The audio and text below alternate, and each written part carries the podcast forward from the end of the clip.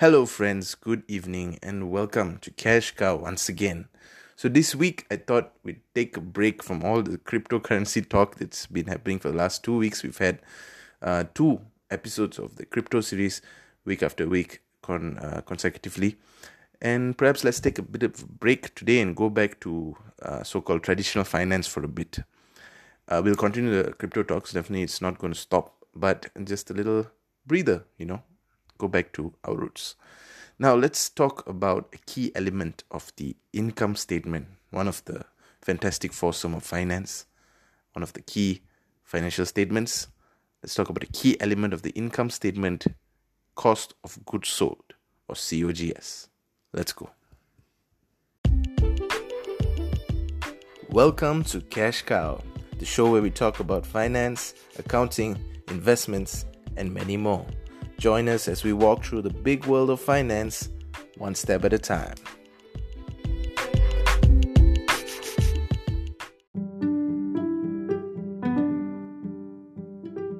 Alright, COGS or COGS refers to the direct cost of producing the goods sold by a company. Now, COGS includes of the cost and expenses directly related to the production of goods, and it excludes indirect costs such as overhead, your electricity, your utilities, and all this are not considered COGS. So, COGS is usually deducted from revenues, otherwise known as sales or turnover, in order to calculate gross profit and gross margin. So, in other words, higher COGS means lower margins or lower GP, gross profit. So, the, the way you calculate uh, COGS is you take your beginning inventory for the period, you add the purchases made during that period, and you minus your ending inventory during that period. Now, COGS only applies to those uh, costs directly related, right, to producing those goods that are intended for sale. Because cost COGS is a cost of doing business, it's recorded as a business expense, right, on the income statement. So, knowing COGS helps analysts, um, investors, and all these people estimate the company's bottom line. So, in other words, COGS increases and not only your margins uh, are lower, your net income decreases as well. So, for example, let's look at a company uh, in Malaysia, right? Let's take maybe Nestle, for example. So, the goods produced in Nestle, as we all know, are the confectionaries, the beverages, and all these. In fact, now that you think about it, there's too many things uh, to think about.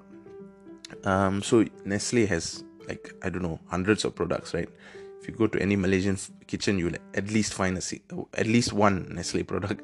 So anyway, uh, enough about Nestle. Let's focus on um, the Milo division. Okay, for example, the Milo. Let's say there's a Milo division in Nestle, and let's focus on Milo. So the COGS for Milo production of Milo would be the wheat, uh, the chocolate, uh, this I don't know the skimmed milk powder and, and, anything that's written on the ingredient package basically and whatever is used to produce that uh, raw Milo powder, powder, right?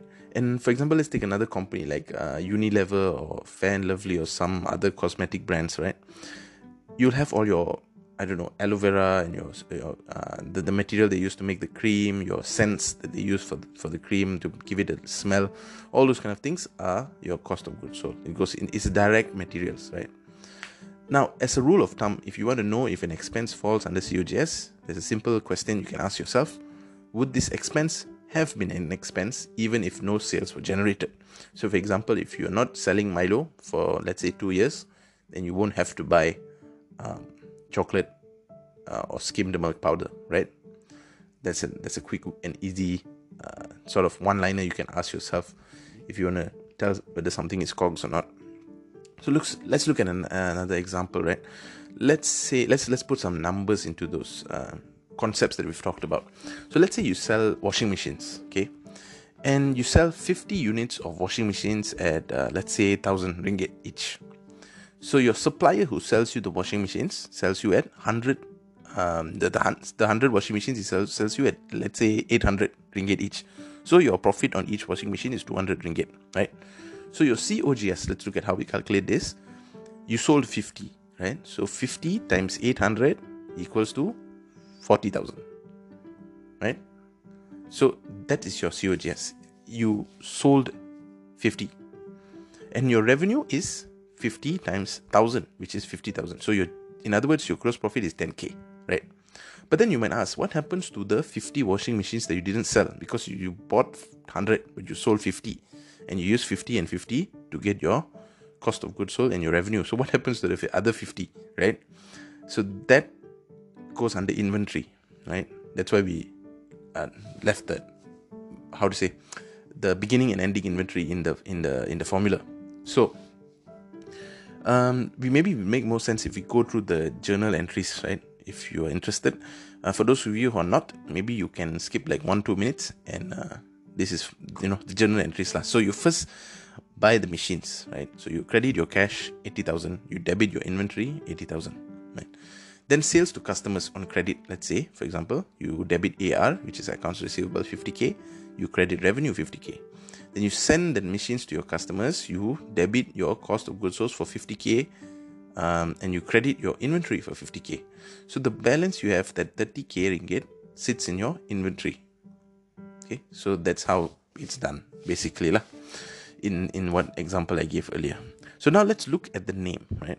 Of course, um, the one I gave earlier, it's a very simple example. There, there could be a lot of differences depending on the industry, the kind of accounting standards that's used. There could be certain um, uh, guidelines that they follow in order to recognize it differently. But this is the general theory of it. If you want to go into really nitty gritty, um, you have to look industry level or if not company level to, to, to look at how each company treats uh, the you know the finished goods differently but this is the general accounting treatment of this kind of thing okay? So it usually doesn't go too far away from this. So um, let's look at the name right? Cost of goods sold. So what about the companies that don't sell goods or don't carry inventory? Like for example um, let's say facebook. So facebook obviously doesn't sell goods as far as i know. Uh, maybe they have like small digital products or whatever. Um, you know like uh, Google, you can't say that they don't sell products because they do. They sell like Chromecast and this and that. So technically, they are also a company that produces goods. But for example, like Facebook and all these internet companies that don't sell goods at all, uh, service companies, those guys don't have COGS. Okay, they have something called COSS or cost of services sold. These are also known in a variety of names, right? I've seen this on income statements under various names. Uh, there is cost of revenue, cost of incomes, and all kinds of things. But essentially, it will show up in a line in your income statement saying cost of something. Just dig a little deeper into the terms, and you'll see that it means cost of goods sold or cost of doing business, lah. In other words, so those companies take all this, the direct labor, for example, or the the cost for running the, for example, like Google runs a platform for advertising, right? So the cost of actually running that platform, I'm sure they will have cost for doing it, right? Those costs will probably go into COSS. You'll have to look at each company on a company by company basis. And Facebook probably does the same thing, but Facebook has some cogs lah. Uh, so that is essentially how you calculate COGS and what COGS is. It's a very casual conversation we've had about COGS. I hope you've understand it. Uh, another thing that usually comes up when talking about COGS is LIFO and FIFO accounting. But I intended to keep this episode short and it's reached the 7 minute mark, so let's save that for another day. I'm sorry, it's been a bit longer than 7 minutes, I think 8 or 9 minutes, but yeah, you get my point. We'll talk about LIFO and FIFO on another day on Cash Cow. So, once again, please do drop your thoughts on any comments you might have. Uh, thanks a lot for reaching out on Instagram and sharing uh, stuff that we talk about and all this. And uh, by the way, we are on Clubhouse now. Finally, Clubhouse is on uh, available to Android users, which I am. So I'm now on Clubhouse. Um, Cash Cow Finance, as usual. You can just search the name of if you're on Clubhouse as well.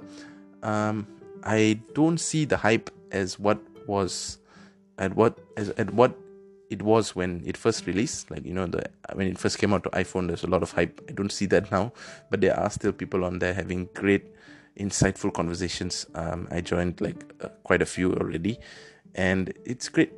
Uh, i'm looking forward to more exciting things happening on clubhouse. So let's connect. If you do have clubhouse um, shoot me a dm on instagram and you can connect there as well.